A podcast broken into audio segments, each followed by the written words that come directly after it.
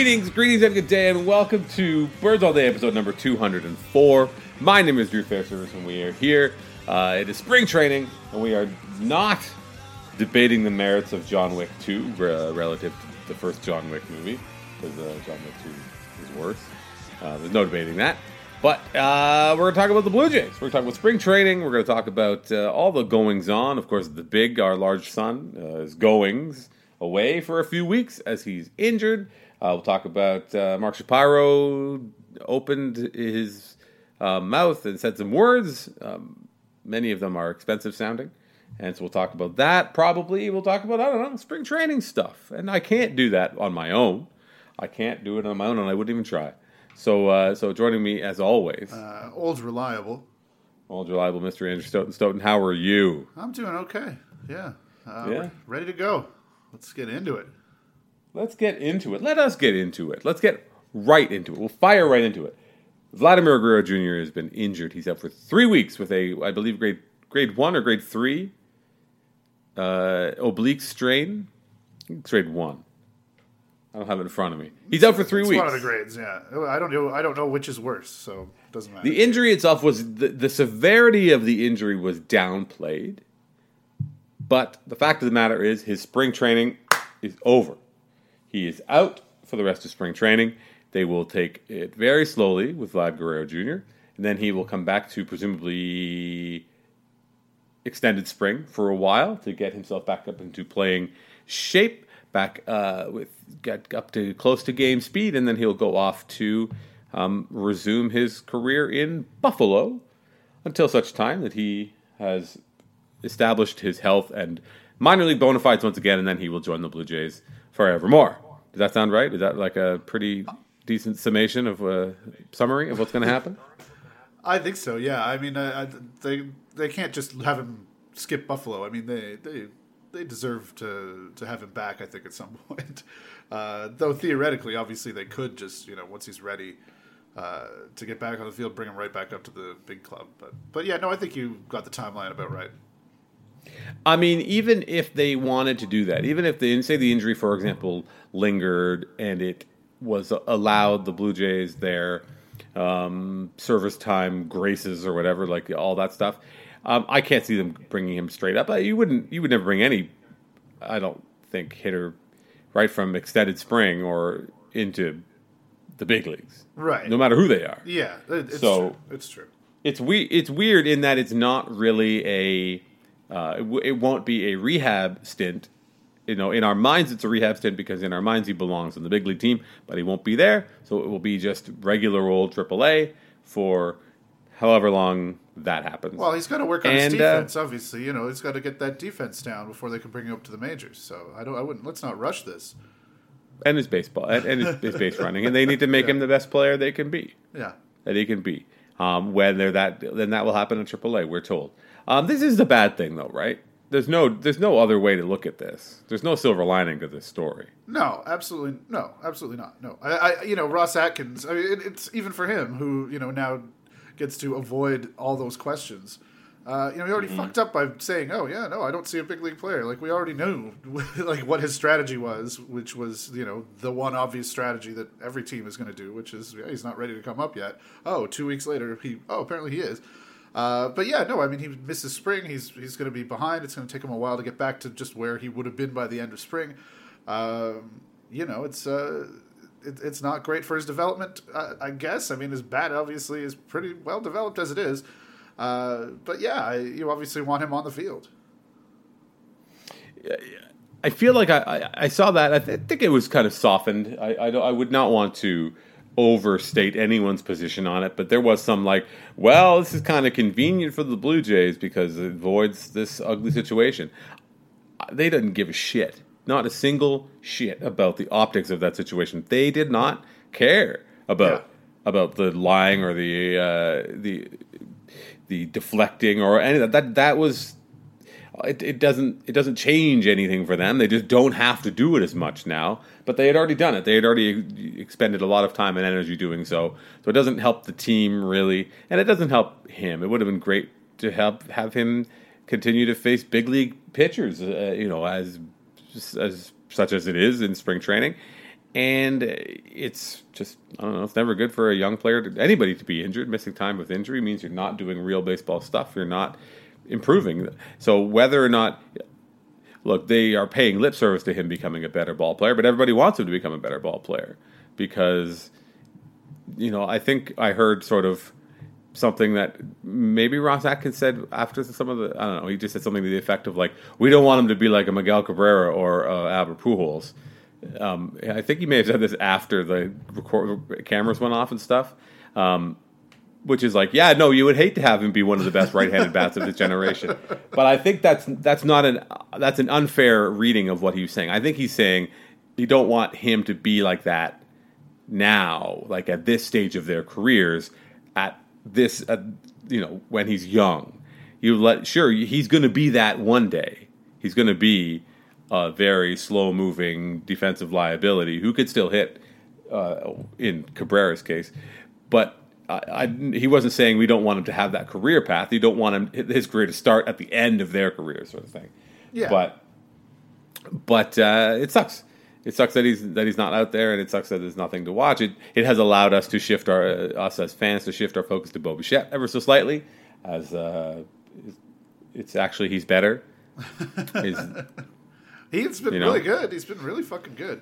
Uh, you must say. I mean, it, it's very easy to look at the the hitting, though. I mean, this is the, my inner Ross Atkins, you know, because obviously that's a, a, big part of the disconnect there on Vlad, which obviously was a lot to do with service time, by which I mean entirely to do with service time. But you know, mm-hmm. it, it's uh, uh, it, it's easy to be wowed by the bat and and forget a little bit or not care as much as a fan when you're watching it. To uh, you know, the fact that yeah, they got to make sure he can be a shortstop, uh, you know that that would you know for Bichette that's the obvious ideal outcome that he's going to be good enough and as you know as a major league shortstop, and you know having him in the minors for longer than I think a lot of fans are going to be happy about, uh, just to get you know the kind of reps that you can get in Buffalo without the scrutiny of the big leagues uh, is probably going to be important for them. Um, you know, I, it, it's uh, it's hard, right? It's hard to know how seriously to take their stance on stuff like that because obviously you know guys get rushed all the time for all sorts of different reasons and when they're not and the service time thing is, is you know is obvious uh, it, it's you know your eyebrows go up a bit but uh, mm. but yeah I, I don't know it's, I, I, wrote a little bit about Bichette this week just and, and, the possibility of him coming up this year and, and Shapiro said some things about uh, I think you retweeted about him saying that you know the the idea is to get a look at who they have and who can be part of the core and, and be part of a championship team, and uh, mm-hmm. uh, and hopefully that means him. I mean, he Bichette is 21 now. Uh, going into AAA has, is going to have you know a full season or you know uh, you know two three months at least I think in AAA. Uh, we forget that Vlad was there at 19 last year, so two years two years two years younger, and he was only in AAA for 30 games, right? So, mm-hmm. I mean, mm-hmm. Bichette's on a much more sort of traditional prospect path. Uh, and part of that traditional prospect path is probably getting a call up. I mean, it would be so hard to not. I mean, they're uh, though they've just fucked with the the roster size for September call ups, so that might uh, mm-hmm. that might be a thing. But uh, but yeah, it, it's it, it, will be very hard for them to justify not bringing him up at the end of uh, at the end of the season uh, if everything goes the way that we expect it's going to go the, the issue I, I still see for Bo Bichette is one of space because what Mark Shapiro may or may not, may not have said about you know we still uh, we want to know who's going to be a big part. I think that has a lot to do with the guys who are ahead of him on the depth chart at this time. You know, as we've said many times on this on this show, which is like deciding what you can do with Lourdes Gurriel. Is he a piece you can trade? Is he a piece to have kicking around? And then you know some of the other uh, you know, players in that. Uh, Freddie Galvis, you want to give him a chance to play so that he can prove that he's worth being traded to somebody else potentially, or just having him around. Obviously, there's a lot of everyone's saying spring training things about Freddie Galvis, about what a great teammate he is, and how much they like to watch him, and how the young players are going to gravitate to him, whatever, all that same sort of stuff. So, uh, Lourdes Gurriel is the big is the big one where you really want to see what he can do and if he can be a shortstop, if he can play second base. Does he adapt to playing all over the diamond? Is he does he have the mentality to do that? I think I think it's a bit more challenging than than we appreciate. Is like not knowing what you you know knowing you're going to be in the lineup but not knowing where.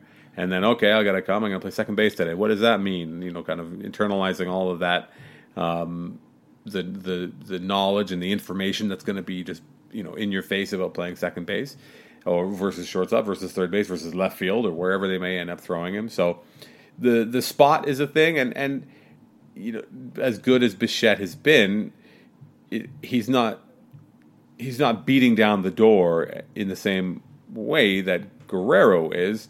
Um, he's looking more and more like a really nice player, um, which is great. Which not not not saying looking more and more. He's always been he's always thought to have been that. And if it is maybe maybe it isn't you know Fernando Tatis Jr. Uh, level of shortstop prospect future value 70 or 75 or whatever but you know a guy like Trea Turner is an example of like someone who runs the bases really well and, and can play shortstop and, and can hit a little bit and is like well look, he's a four win player like that's a realistic and still optimistic goal for Bichette so giving him the opportunity to do that and, and proving without a shadow of a doubt that he can play shortstop and uh, and and and hit and maybe shorten some of the adjustment. You see, I feel like Bichette is more of a human being as opposed to Vlad Guerrero, and that he's had like adjustment periods. He went to Double A and he slumped, and then he really started to come around at the end. So it'll be interesting to see what he uh, how that relates when he goes to the next level as well, and then that way they can make those decisions moving. And when it comes that time to to look if it is this September, the what what could be the last September of like big expanded rosters and lots of people out there you know, getting playing time and veterans sitting around looking at, you know, staring at their heads. So, yeah. Uh, or uh, growing like two ships passing in the night, I believe was one of the it was an anecdote I read in a story recently. So, um, so yeah, it, uh, it it's great, but it, you know, you, you have to you hope uh, as as we did do with Guerrero, you hope that the earn factor will will play a part. You hope that if Bo Bichette plays well enough, he will earn his way into the big leagues, and uh, and that's all he can. He, that's all he can control. So that's all we could ever really hope for, I guess. Yeah, I, I think that's that's totally right. And you know, the it, it's funny we see we're now focusing on Bichette, and you know, there, there's so much focus on Guerrero, obviously, uh, and it, it's like do you remember when it was like Zach Stewart was the Jays' top prospect, and then you kind of look at him and, uh, and, and you end up it, it, I think as a fan, especially, I think the front office, you know, it's their job to not do this. But as fans, you end up sort of uh, uh, just projecting more sooner for these guys than maybe they're, you know, you see these great at bats in spring, and you know it's still mid March, uh, but Bichette's looked really good, and and I think people are are ready to rush that because it's like this is the next new exciting thing. Uh, mm-hmm. And yeah, you know, if he if, if he were to get hurt, you know, God forbid, uh, we'd be here talking about Anthony Alford and how he needs to come. It's just there seems to that that center of attention just seems to move, and it doesn't necessarily have uh, have to do with what's right for the guy's development. No, and that uh, that is absolutely the nature of kind of fandom and the nature of the sort of media cycle, and uh, you know, you and I. Um, me maybe more so than you these days, but uh, are sort of we walk that line, right? We're walking that line between being being fans, even though it's a kind of a, a, different way of considering fandom, but also you know following the team and, and talking about the team and, and, and what it all means. But it's it is different, definitely changed, and it's definitely always looking forward. And, and, and in some ways, the the teams have have definitely uh, keyed on that, and, and, it changes the way that they message. And so, some there was a player I can't remember who it was that was that was speaking about this recently. That how all uh, half the teams in baseball are being like, no, no, we're not going to win until 2021, and they were like, what? Really? That's crazy. But but uh, that, that's the sort of the promise. But people are always looking ahead and trying to attach that value and, and, and shoot for the moon and really dream on whoever else and, and dream on everyone. Because if it's not Anthony Alford, then it's going to be Nate Pearson. As soon as Nate Pearson comes along and is lighting up radar guns, then it's going to be like, oh, he's going to be at the front of the rotation, and then it's going to be these guys and these guys. It's um, it's that elusive, that intoxicating, elusive nature of um, of uh, prospect prospect porn, as it used to be called. Just dreaming on these guys' upsides and dreaming on the the big Hall of Fame comps and like in that awesome Ringer series that um and, and you know that as I mentioned referenced that Ringer series that Ben Lindbergh and uh, Rob um, what's his name the other guy I can't Rob I've forgotten his name Rob yeah Arthur. that they wrote that that they poured over those thousands and thousands of um of scouting reports from the Reds that they older scouting reports and. Uh, it's not just fans that do that. Like, look at all these. they Yeah. These every every every kid, every prospect is getting comp to a Hall of Famer. It's not you know. Oh, it- if obviously there's a lot of um, complexion based decisions that go into those scouting reports. Because if a guy is a, if he is like a like a man of color or, or a, very athletic, he's comp to Reggie Sanders. That's what he's going to be. He's going to be Reggie Sanders. If he's if he's this, he's Alan Trammell. He's he's Barry Larkin. like it's just like Yeah. the, everybody gets gets kind of carried away, and even people who with a professional, you know, skin in the game, um, are making those same sort of uh, bubbly, like ah, uh, uh, pie in the sky, unrealistic ex- uh, uh, projections and and and, com- and comparisons, which isn't fair. Um, I do want to come back real quick to Anthony Alford, though, which is that to say that you, uh, your you more specifically and more and earlier than me have been saying talking about how for for years it's just been like someone please come and take Kevin Pillar's job. That seems to have been the Blue Jays um, um, uh, the front off the Blue Jays front office standpoint. And I was actually on Sportsfeld with the Zoobs and with Jake Goldsby la- last week, and we were talking about this this exact point, which is like just someone please come and take it. And, and you got to give Kevin Pillar credit because he's held on to it um, you know, which is easy to kind of overlook his, his contributions. But here we are now. Uh, you know, he's a guy who's climbing the list. He's worn that jersey a lot of times. He's been out there in center field a lot. Um, but Anthony Alford here in spring, maybe looking like a guy who's ready to take somebody's job.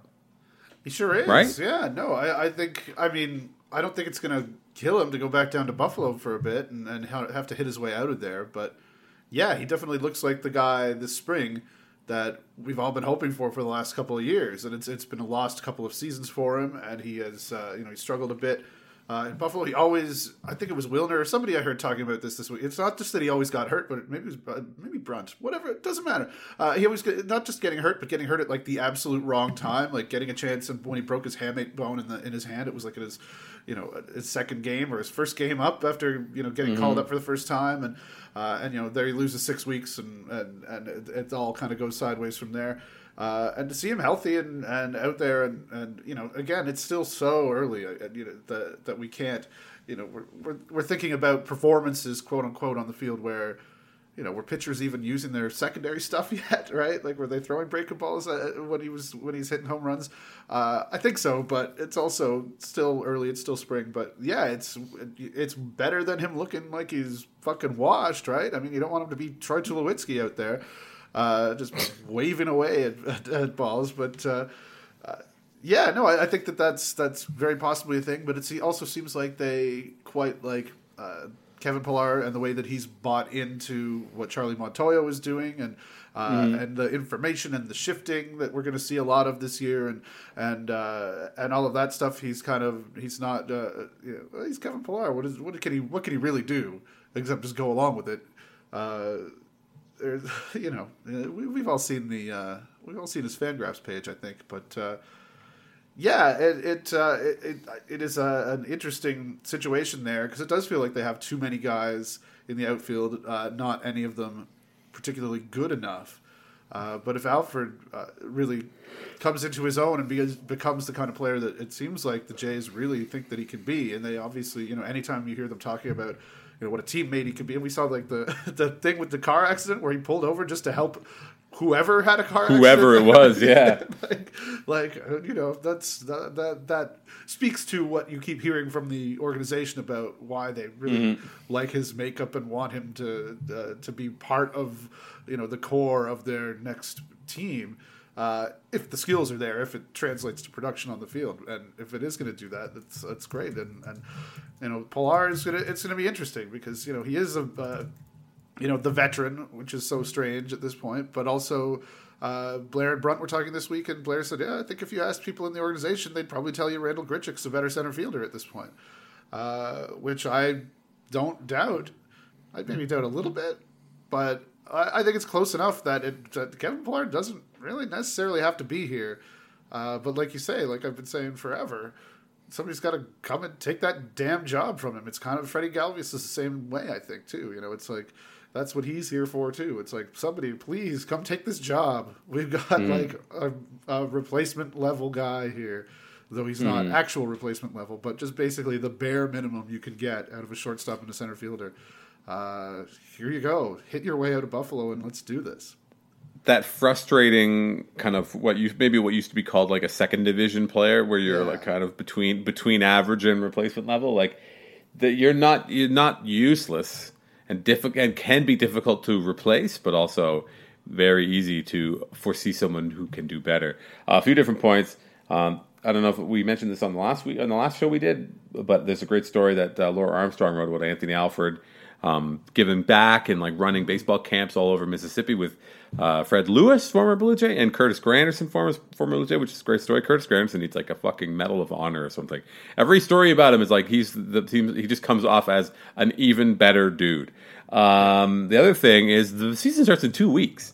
So it's not, you know, Matt Shoemaker threw five innings today. That's not nothing. These guys are like getting close to being ready. So every home run that Anthony Alford hit, hits now counts double. Uh, it is crazy. I mean, they have four games in March. Four. That is that's wild. Uh, but they play inside, so it's okay. Um, another thing you mentioned, uh, you started rattling off names of uh, Sportsnet people. Shout out to Scott MacArthur, Scotty yeah. Mac, joining uh, the Jays, doing some, doing some, third man in the booth, going to host Jays Talk as uh, Wilner and Ben Wagner are the booth for the season. So that's awesome. Uh, Scott has always been a really cool guy to me. He's been really helpful um, uh, to for in ways most people don't get to see. So I appreciate that for uh, uh, for him, and I appreciate the, also the job that he does, and I'm excited to hear what he does on Jays Talk. Hopefully, he uh, could dunk. He, will dunk on some people as well that I, needed in that job. It is. I think he's a, a great choice for dunking on people. I don't. He's not gonna. He's not gonna not dunk on people. I'm pretty sure. Uh, and yeah, same, same, same thing not. behind behind the scenes. Though has been uh, a cool guy to me as well, and uh, it's it's great to see. It's great to see Wilner moving up and actually getting that full chair uh, mm-hmm. after years in the in the shadows. Uh, you know. Absolutely, absolutely, good stuff for all those folks. So, uh, uh, but yeah, uh, Alford uh, doing well. Uh, everyone seems really happy, really keyed on on Randal Grichuk this year. Again, you know, uh, it's easy to see the good stuff that he was able to produce when he came back from um, his injury in 2018. Um, I saw a, a, there's a poster in on the subway today, and it was Randal Grichuk Randal Grichuk and uh, Teoscar Hernandez and, and Marcus Stroman. Teoscar Hernandez, face of the franchise. Jesus. well, they can't put the actual face of the franchise there because they were going to keep him in Buffalo for the first fucking month. So yeah, they get sued. They get sued if they did that. But uh, yeah, yeah, I don't know. They they're. Hmm. I haven't seen anything recently. Um, I don't know what the reports are or what the belief of in terms of like can Anthony Alford play center field every day? Yeah, that, that's a great that's a great question. I mean, I think I think so. I mean, I think I think he can play center field. I think the everyday part is the, the difficult thing. That's been why it's been so hard mm-hmm. for people to mm-hmm. knock Kevin Pillar off because he actually does go out there and play every fucking day. Uh, and you know, Alford and Pompey have been uh, uh, have struggled to stay on the field. So I don't know. Um, again, I've said Kevin Kevin Pillar. I I'm as a player, he does leave some to be desired. I feel like he's gonna he's the kind of guy who's gonna be a Blue Jay forever. Like he will always be around. I get that's that's my vibe, and, and I'm not saying that in a disparaging way. It's cool if he gets to like be a Blue Jay. He'll like do appearances and, and like long after his career is over. I feel like he'll just be. People will always remember. People like people fucking love him um, with all the Superman shit. So hopefully, hopefully that comes to fruition. Not saying this career because once he once he leaves Toronto or once Anthony Alford takes his job, his career is over. Um, he'll be be out to pasture. But I feel like Pillar will be around forever. So that's that's kind of cool. Cool for him. Uh, he in by all by all accounts, that's his is a pretty great story. Um, Kevin Pillar, who we've been like literally shoveling dirt on his grave for four years, but, but now I'm like, hat tip to you. You you you survived our brickabats or whatever they're called. yeah, no, sure. Yeah. Sure. Don't forget. We're going. We're getting soft. You're you're here forever. Yeah. Yeah. um, speaking of going soft, yeah, you know who's not soft? Ken Giles. Ken Giles is a maniac, and Ke- he has a reputation of being a little bit crazy. Um, he of the punching himself in the head on the way off the mound. Um, I don't know if celebration is the word I would use. Maybe uh, self uh, flagellation is that a better Yeah, better I term? That's the one. Yeah. Uh, so Ken Giles, uh, so bless spring training. There's always people around. So the Blue Jays pitchers, I don't know. I'm sure you, I'm not breaking news to you here. No. That the Blue Jays pitchers were doing uh, some PFP on the field before the game or something. All the relievers and um, what's his name? David Paul. Ken Giles, Oh, Giles, David yeah. Paulino decided he was kind of looking for ways to not have to do it. Uh, and lo and behold, Ken Giles took exception to that and kind of lost it on him and was cursing him up and down.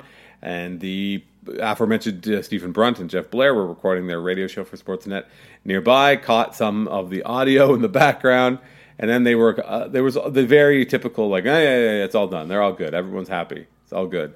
But you know, Giles was right in his face and telling him, uh, asking if he wants to, is, he, is this what he, how, he want to be in this team?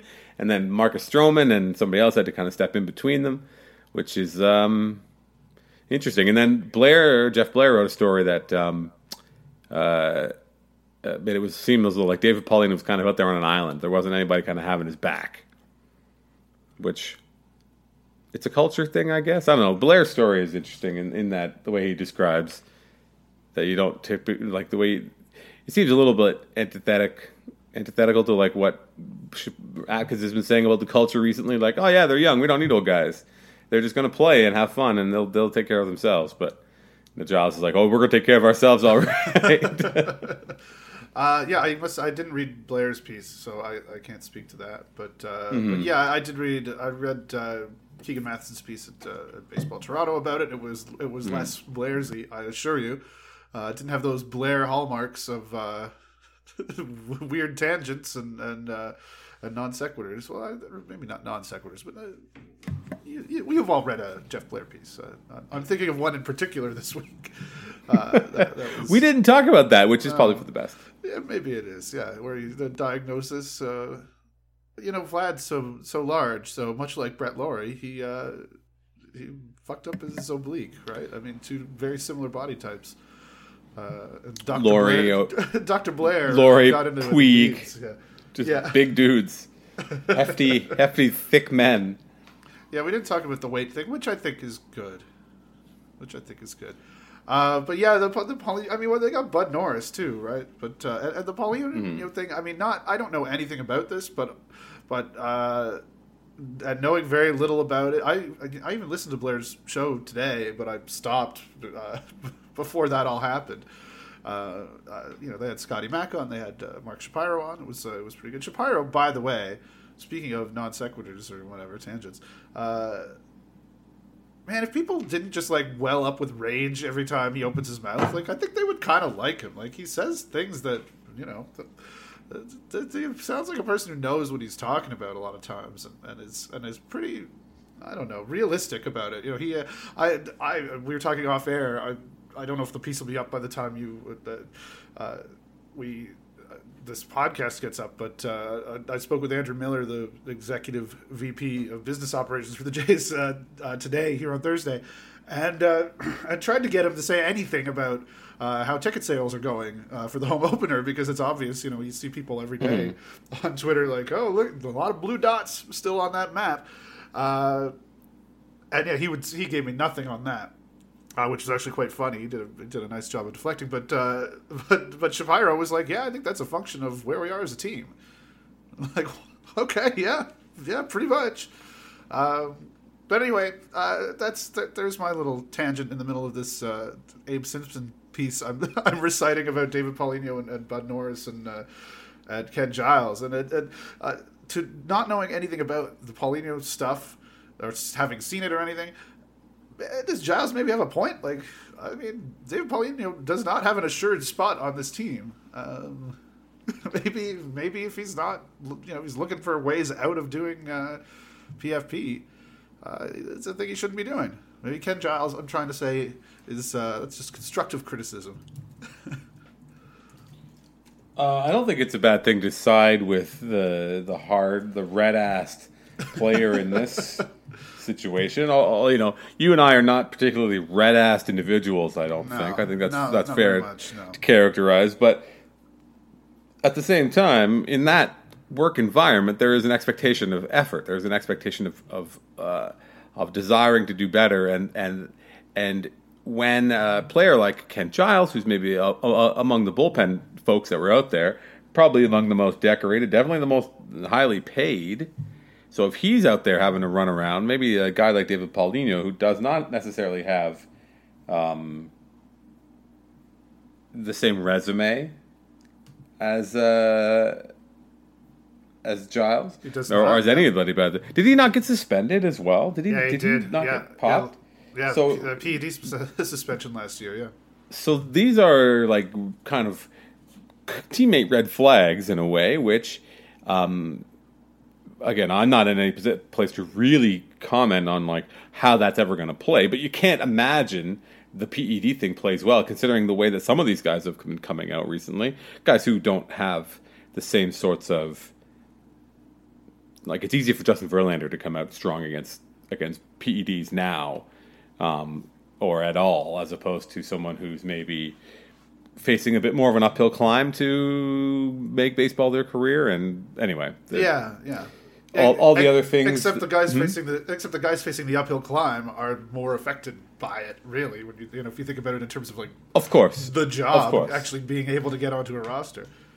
But the bigger, I guess, my my bigger point is if it hasn't hundred percent turned, the tide is uh, or has been turning against these players and these guys who are doing that, who are putting making things even more difficult for people who are trying to change the lives of not only them but people, all the people around them, um, as as they um, make that kind of impossible journey. When you really think about it, like some of the the journey of these people that get signed, these guys that get signed at 15, 16 out of the DR, and then for them to be you know looking down these big paydays and, and navigating this impossible culture shift and and not getting the kind of support or now getting more support than they used to but anyway um, the PED thing is probably can't not hang heavy over over a player like that and then if you're going to start get to get the bad teammate rap uh, maybe the maybe David Paulino is is is the kind of guy who if the if the if the rest of the if the manager kind of gets a sniff of that,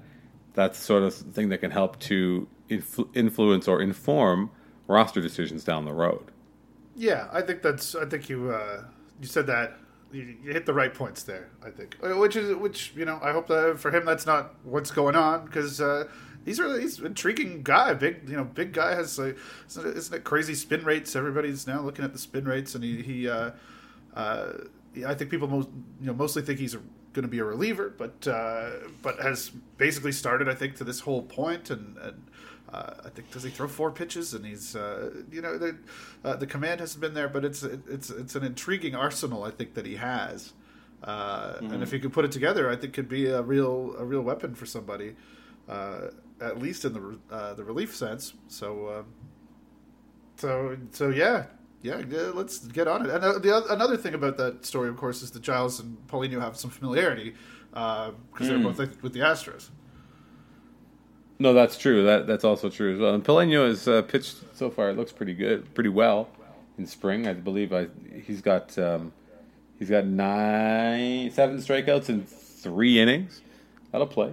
But Yeah, uh, but yeah, that's- it's just an kind of stuff interesting. want, it's, yeah.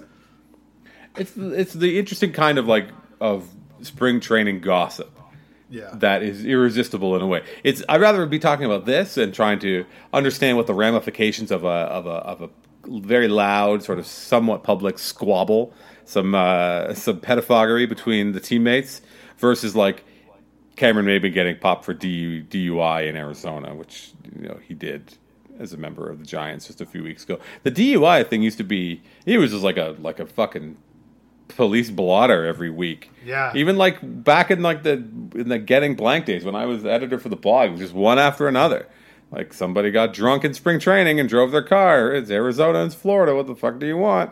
Uh, not as much now. People obviously have hopefully learned some lessons over over time, but uh, this is uh, this is that kind of maybe not harmless, but uh, maybe we'll see.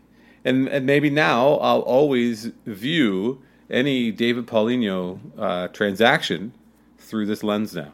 The well has been poisoned.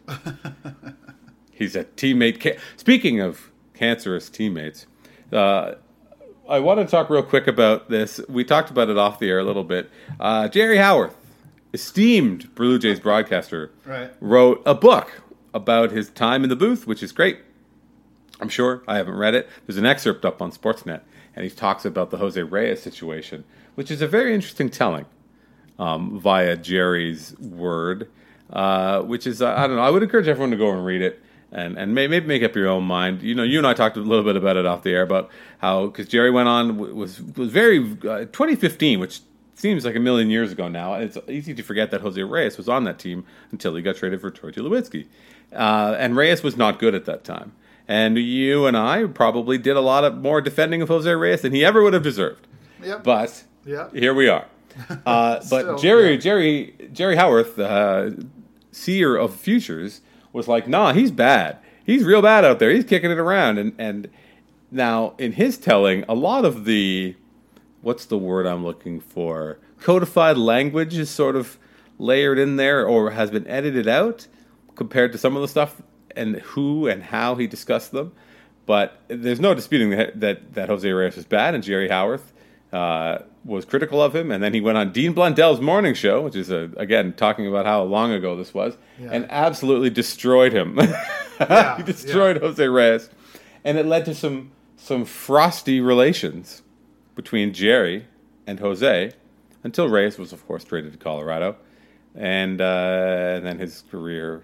Well, he plays for the Mets now, so or he had last played for the Mets, so things are obviously not going well. But uh, but yeah, I don't know. It's really, it's interesting. I, as you said, you were kind of going back and reading some of the stuff that you you had written back in the day about about this situation. Jerry not covering himself in glory in those days. I mean, even just admitting you were on fucking Dean Blundell's show is uh, is a bit of a stain on your record. I feel that that, that ever was a thing that could have ever happened uh, is completely bizarre to me, but uh, nonetheless, uh, yeah. I mean, that was, that, that was the the whole incident, and I just yeah, like before we went on air, I was reading over what I wrote at the time, which uh, was a little more incendiary than I may have written now. Uh, uh, but you know, he yeah, it was like he was criticizing him in the uh, in a game, and then went on the radio and was asked like, like, do you regret it? He's like, no, I don't regret it. I don't feel bad about anything. I said what I feel bad for is John Gibbons and those pitchers, and and you know they're just watching him kick it around, and that's when he like sort of infamously uh, brought up sp- uh, street ball, which was the big codified Mm. thing, right? And you know, I mean, we don't have to relitigate this whole incident. Everybody has their their take on on Jerry's, and some are are you know different than others. I think, but I know that for a lot of people, he is. Uh, uh, you know, he is the the voice of baseball, like the he's the voice of God, and and and it's uh, it's a sacred cow. Uh, you know, I I'm more in the Tom Cheek camp, but uh, but you know, uh, it was a it was a weird it was certainly a weird incident, and it, it what's actually weird is like why is that the the, the excerpt? Why why are you why are you putting that out there as uh, uh, except it for you know hey please let's try to re- touch up my legacy a little bit because that was not uh, a great moment I think uh, at near the end of uh, what was a career of a guy who's obviously you know still really beloved. I feel like the people who are going to read Jerry Howarth's book are going to, or much more inclined to view that incident and remember Jose Reyes in a way that's more consistent with how J- how Jerry um, viewed it and expressed his view there. And, and in a way, of all the of all the things that you remember about Jerry Howarth, standing on principle and criticizing players and getting hauled in, up in front of Beeston is not exactly the way that I would have remembered him. So I, I think it's an interesting choice for an excerpt, and and and, and also here we are talking about it. Yeah, yeah. So I guess it is serving its purpose. So that's good. We're doing Jerry's heavy lifting for him. Jerry's going to be Jerry's junket Jerry. Uh, if you represent Jerry Howarth and you are from, I think it's EC, ECW Press, EWC, whatever, give us a show. We'll love to have him on. I know he, I know he at least to live here in Etobicoke near where I live. So maybe we'll go. We'll we'll go and have a Apache burger together. I don't know what the I'll have a bun, I'll have a bun with some ketchup on it, but uh, Well, we'll have ourselves a good time, Jerry. If you're listening, I know you are. Yeah, I, well, ever since the ever since the old DJF podcast days when we did the intro that we uh, that we just used over and over and over again. Uh, For literal years, literally for years and years and years. I mean, can you imagine using the same intro, the same music over and over and over for four, for five years? yeah, yeah. Uh, what else? So Jerry, so go read that thing about Jerry. Make up your own mind. Tell us that we're wrong. Tell us that we're foolish. Um, if you wanted to do those things, you can do them at uh, facebook.com slash birds all day, where we have a post where we post the links to the thing, and every so often we'll post other things too. Um, you can like us there. You can follow Stoeten on Twitter. You can follow me on Twitter. And of course, we are a Patreon powered podcast. So you can head over to patreon.com slash birds all day and sign up and uh, kick us a couple bucks a month to help keep the show going. And if you do so, you will then have access to the Vladimir Guerrero Jr. newsletter called Vlad Religion, which uh, God only knows when I'll send the next one out because he's not playing. But uh, yeah, yeah.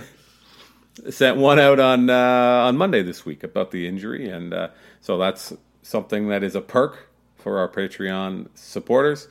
And also, we've got the I've got the vlog that we've kicking in that's will can start to ramp back up again, ramp up as the season starts, and there's things to talk about. So keep your eye on that. You can subscribe on YouTube uh, to, to a very unfinished product in terms of the YouTube channel, but we'll we'll get there. And uh, and yeah, that's it. And you can, of course can read Stoeten at the Athletic. So that's the housekeeping part of it. Is there now? You mentioned Mark Shapiro, and you mentioned that if people really were really willing to listen. So before we go, it's interesting that that people don't like Mark Shapiro because of they didn't they resented the way that he came in. Obviously, they resented the um, the the austerity measures that he's putting in place.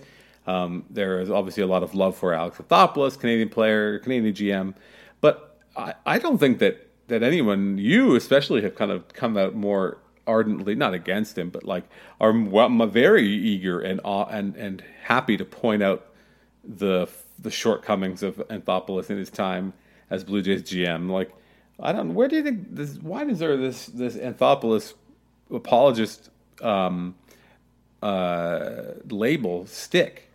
I don't get it. Yeah, I don't, I don't, I don't think I get it either.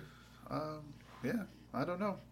Uh, the the whole thing. I mean, I think it is. Uh, all that stuff was born out of that fucking weird 2015, right? That weird end of the season and how all that, uh, all that came about, and all the gossip about, you know, Shapiro telling him that, uh, you know, that the trades were, were a terrible mistake, and, and Anthopoulos not coming back, and then Rogers offering him a bunch of money, and him still saying no, and uh, and you know, 25, 15 was just so obviously overwhelmingly incredible. Um, that there that there's just this weird revisionist history that people have uh, about it, and not and not you know. Look, in the end, he he got it done. He put together a team that was uh, as good as any in baseball. I, I feel that had the World Series been played that year, the Blue Jays may well have won it. It really is a shame the way that all shook out. I know, I know. Um, but you you make a good point, and and you don't have to look any further than what is going on in Atlanta right now, where no general manager is bigger than the game, is bigger than, excuse me, the system that has been put in place. And if now, if you want to point fingers at, at where this systematic approach and and the uh, ability to look at team results with indifference, you can put that blame on a guy like Mark Shapiro. That the what they did in Cleveland helped to lay down that blueprint that has been adopted almost entirely across the league, where where to recognize that there's no need, you can't chase a high pay, you don't need to chase a high payroll because you're going to make money no matter what. Um, I think that that a lot of that sort of very measured approach. Um, and and the very analytical, the business guy school, Shapiro deserves a lot of credit for for uh, normalizing that across the league. Credit or blame. Credit, yeah, I was going to say, yeah, credit or blame, yeah. But I don't think that any most of the people who have strong feelings about him don't feel don't aren't aren't making that connection. Like he's Right. the architect of this entire cynical enterprise. It's not necessarily that. It's just that he's he's the face of cynical kind of you know why throw you know good money after bad, not emphasizing winning at all costs because because there is a cost to, him uh, to the winning at all costs. I don't yeah, know. it, it's it's it's just snowballed so much. I think too. You know, just every little perceived misstep, and I think a lot of the perceived missteps are ones where people are sort of willfully being willfully being obtuse and like, oh, how dare I know what he's trying to say, but how dare he not say it in a better way? It's like, well, so you got so you got the message. Okay, so what do you, you know? They they they find reasons to be outraged and then hold that outrage and then the next time something happens it just sort of the the ball of molten lava at the pit of their souls continues to just uh, to, to to grow and get hotter and it's uh, apparently it's hard to undo and the only thing that's going to undo it is when they, if they you know if they actually get good and if this actually fucking works and if it doesn't if uh, if they end up falling short you know he's going to be a villain for all time in this uh, in this city and this country uh, but i guess that's kind of the job right Absolutely, it is the job, and I mean, the winning, winning even once, it, it definitely it it gives you a, a pass. And, and Paul Beeston- Beeston. Paul, fucking, I, I, that was my tweet this week, right? Like the, the Beeston, fucking lied about, about, you know, just dangled the fantasy of real grass at the Rogers Center, which is just like so like not impossible, but just so difficult and so complicated and costly to have ever done. Like I remember talking to somebody who I think he said he worked for the TFC grounds crew, uh, and was like, "Yeah, there's a water main underneath there that they'd like have to turn off water like to like like 17 condo buildings." Just to like mm-hmm. to put fucking grass in the, you know, it, it, the project, the, the scope of it, I think is, it, it was a fantasy, really, and we we all I you know as even as cynical about it along the way, also gladly you know took page views and and wrote breathlessly about you know oh there's doing this study and stuff, but I mean it was just it, it was just a big deflection that that just speaking of snowballing just you know became uh, this huge thing. But it was basically just like lying to people's faces for years with with like the promise of something better that was never going to happen. And uh, but he won in 92 and 93 so he gets like no shit for that which you know fair enough. The, winning those world series was pretty fucking awesome. But Yeah. it's like but it's like i don't know. Like like people want to people want to nitpick Atkins and Shapiro for being like, like they lied. They said that Vlad isn't a, a major league player. It's like you know why they're lying. We all know what this stupid charade is. Uh, but you see them, you see people, not all people, but a lot of people will get so mad at that. Meanwhile, Paul Beeston's just sitting there with his fucking socks on, smoking a cigar, just bullshitting about about you know, oh yeah no we'll just yeah we'll we'll, we'll, put some uh, some grass in the stadium it'll be fine uh, for years and gets no shit for it whatsoever. the water main thing is is interesting to me. I hadn't I didn't know that. I, I hadn't heard that. I, I mean, this was a this was a after a, f- a few drinks at a NASCAR race, so I don't know that it's exactly a credible uh, a credible story, but that's what somebody Well- did tell me once. But even even without the water main thing, it is an incredibly complex and costly procedure that they would have had to do or would have to do to uh, to bring it in. I've got it in front of me right now. Eleven percent of the water mains in the city of Toronto are 100 years old or older. Eleven percent of the, uh, I don't know, however many there are. There's more than 6,000 kilometers of water mains in the city, and 11 percent of them are uh, over 100 years old. I know that when it comes to water mains, like you can't mess with them. That's that's the at Bathurst at Eglinton, where they're making doing the Eglinton Crosstown. Right. There's a big water main that runs all the way down Bathurst, like kind of as it goes down a hill, and they're digging, uh, putting a station under there. But the water main is so important that they like are having to super engineer around this water main, where basically it's going to be, it will be like as they dig the hole out, the water main is like suspended from the road, and then they're just going to encase it in cement and then leave it. That's it. Like, see you later. The water main's there, and that's it forever. like, because you just can't, you can't mess with them. So, if if that's true, if that water main is under the Rogers Center, then this it it like was as dead as dead in the water main as anything could ever hope to have been. Well, there there is. I mean, people who've been, you know, it's not. It's kind of tucked away on the like the south, what is the south uh, east side of the building. Uh, but there is. I'm just looking at it on Google Maps now. It's the it's uh, Enwave, I guess is the company. The Deep Lake cooling pump station is like right there, right? Like they are. Uh, uh, I, you know, we're going to sound like idiots to anybody who actually understands the, the, the specifics of Oh, this absolutely. infrastructure, but but yeah, there there's some shit going on. There's some pipes, and you know, uh, I mean we've we've I- I don't know why we're talking about water mains necessarily, but yeah, I, I just I, I think that my understanding is it, it's, it probably was not ever going to happen. Um, No. But okay, well then, what then? What did Shapiro say that was interesting? today, Did he say anything? Yeah. Uh, you know, uh, well, I don't entirely remember. Uh, one thing actually that stuck out to me, uh, I mentioned before that he was talking about, uh, you know, the thing that he said about the tickets and the, the home opener. He also he also said like uh, was really pumping the brakes on, uh, you know, contention stuff. Which you know, I guess that's what they do. But he's like, yeah, I think on average you need like you need to see a player for like three, like three or four years, or maybe it was, hopefully it was just two or three, but maybe it's three or four before you really know what he's he is as a baseline, you know, major league player. Kind of implying like you know this is uh, we're we're not just we're not just going to call up Bichette and expect that you know our team is is good enough to go sign free agents because we see a half year above Bichette. So it was it was almost like proactively being like, okay, no, next winter we're not going to have enough of an idea of where we're at to really uh, to really go all in just yet, uh, which I thought was interesting. But uh, but God, who wants to think about that right now? Not me. Not me even a little bit.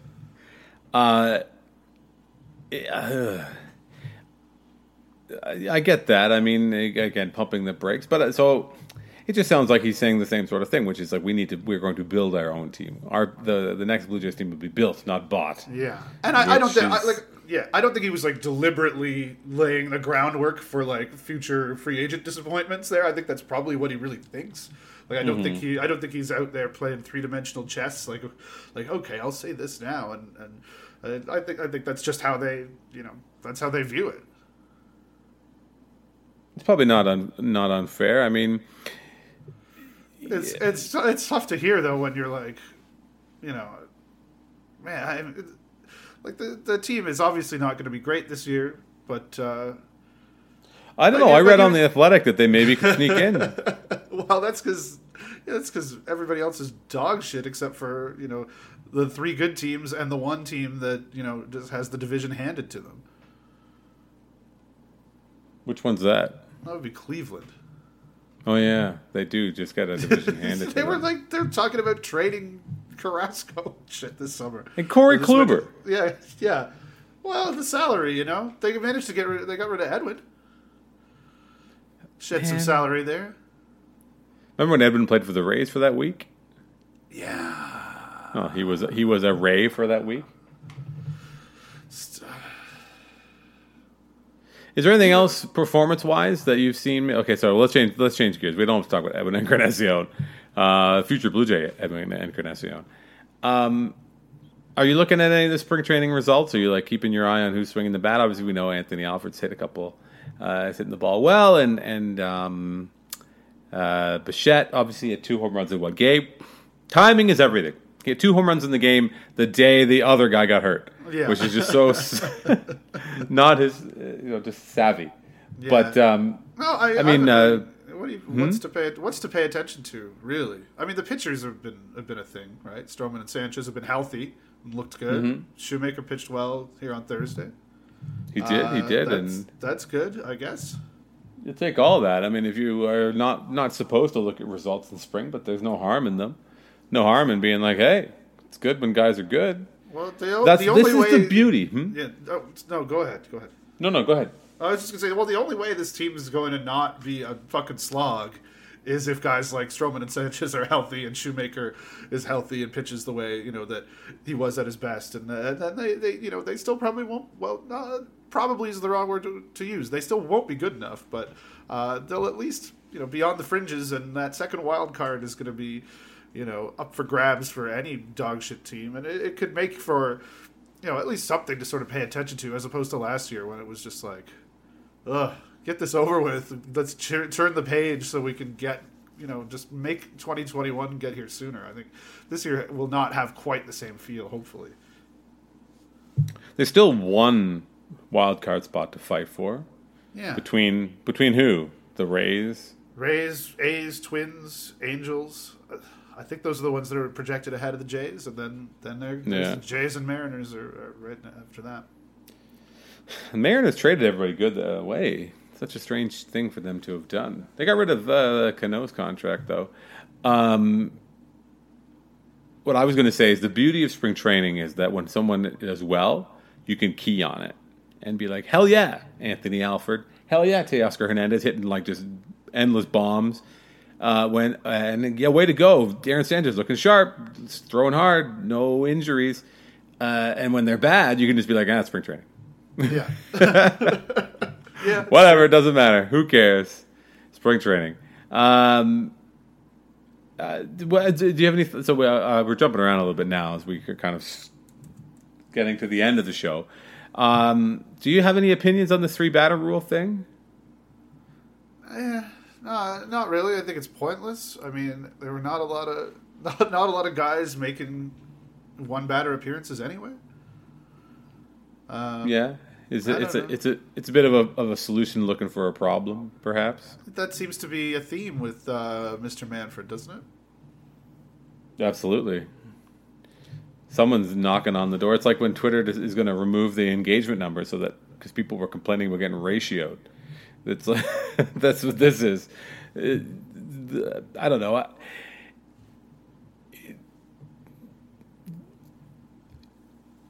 I hope that the Blue Jays' new manager doesn't make me wish that the rule was in place in 2019. That's all I can say. I don't have strong opinions about it. I'm not. Uh, I don't want to. Obviously, my, my number one thing is I don't want to see people get hurt. I want to see people get overused. But at the same time, games can be a real slog, especially when they when the when the the pitching changes start early and just keep going Yeah. um, yeah. for in the you know where you're getting one an inning or sometimes two, and on both sides of the ball, it can just really make for a really ignorant uh, viewing experience. But but uh, I'm sure someone will find a way around it. Which is in some ways, you know, I saw people talking about Joe Maddon.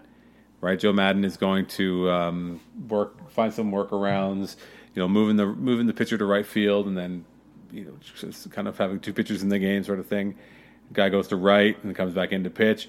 Um, and for me, I'm all for that. Any of that kind of silliness can only only good things can result from that. Only good, like I'll never forget that. I think, well, I guess I don't remember exactly everything about it, but when Roy Oswalt played left field for the Phillies, and it was like the Right. seventeenth inning, and he's just smirking like an idiot in left field, so great. I can't get enough of that sort of Yeah. stuff. It's not as fun when when uh, when Maddon does it, just because it's immediately off putting. Yes. Um, yeah. but uh, but yeah, that like at least it's that livens it up a little bit, and it's the same with the pitcher, the the position players pitching, where people have opinions about it, but at the same time, it's really fun. It's hard to like not get caught up in it. Who who had who pitched for the Jays last year? I can't remember. Uh, Kendricks did for sure.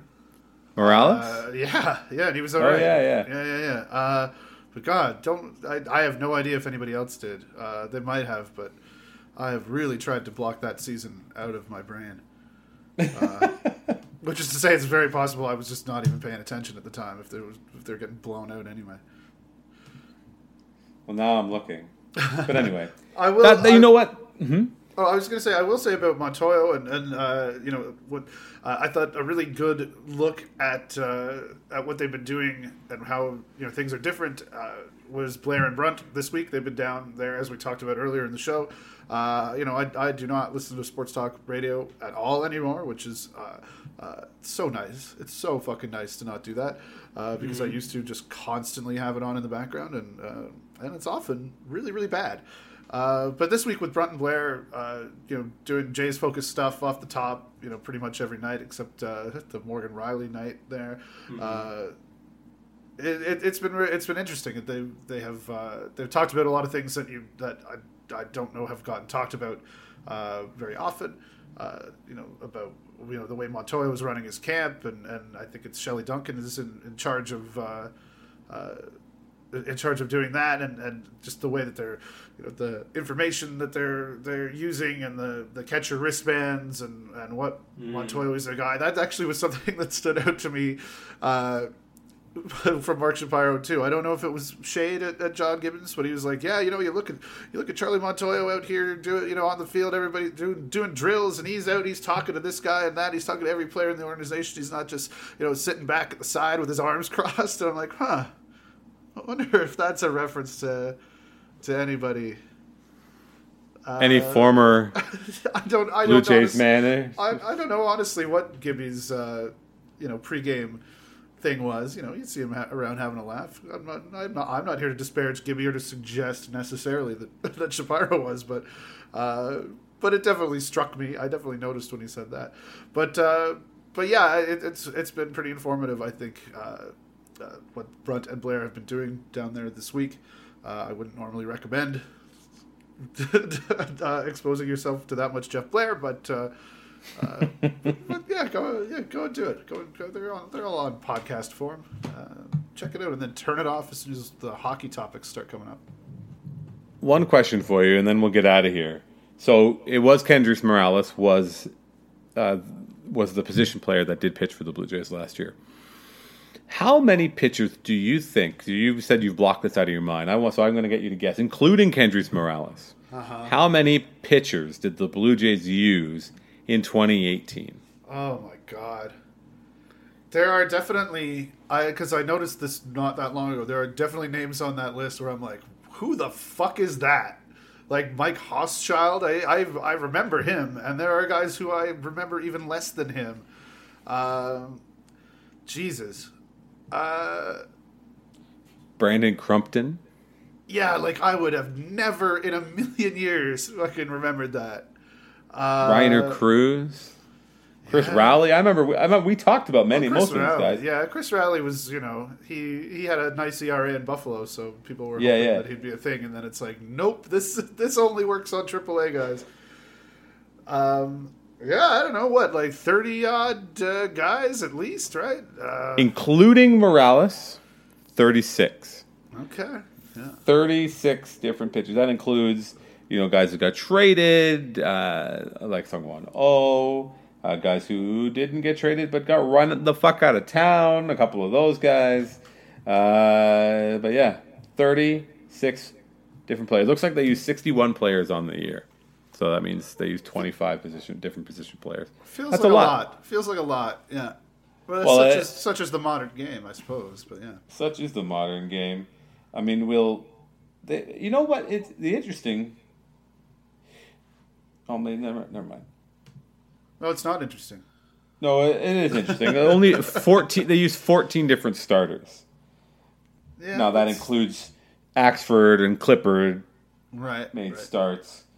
Remember they started Joe Biagini four different times. Four. It seems like more like four hundred. Um, but I think that was the year before, but yeah. Uh... Nope. Every single one uh, is an eternity. Every time that he was on the mound to start the game, it was an agony that never ceased. Um, but yeah, that's it. 36, t- 36 pitchers, including Kendrys Morales. I wonder who who will be.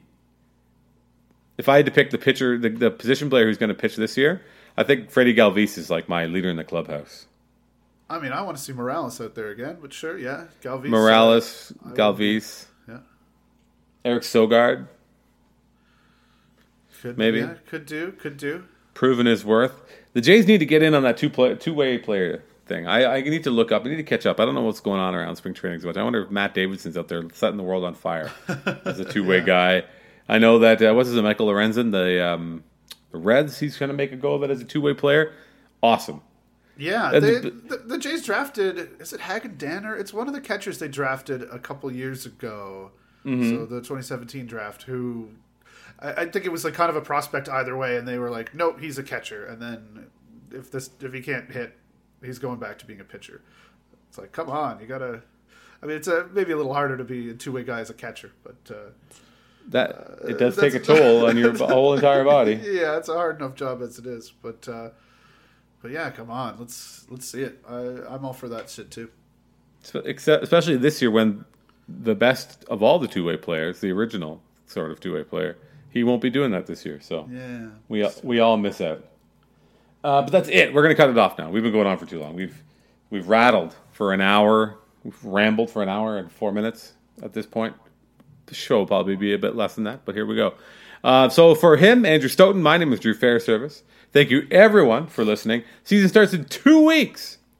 Something to look forward to. Marcus Stroman getting the start on opening day. We'll talk about all that and so much more on the next edition of Birds All Day.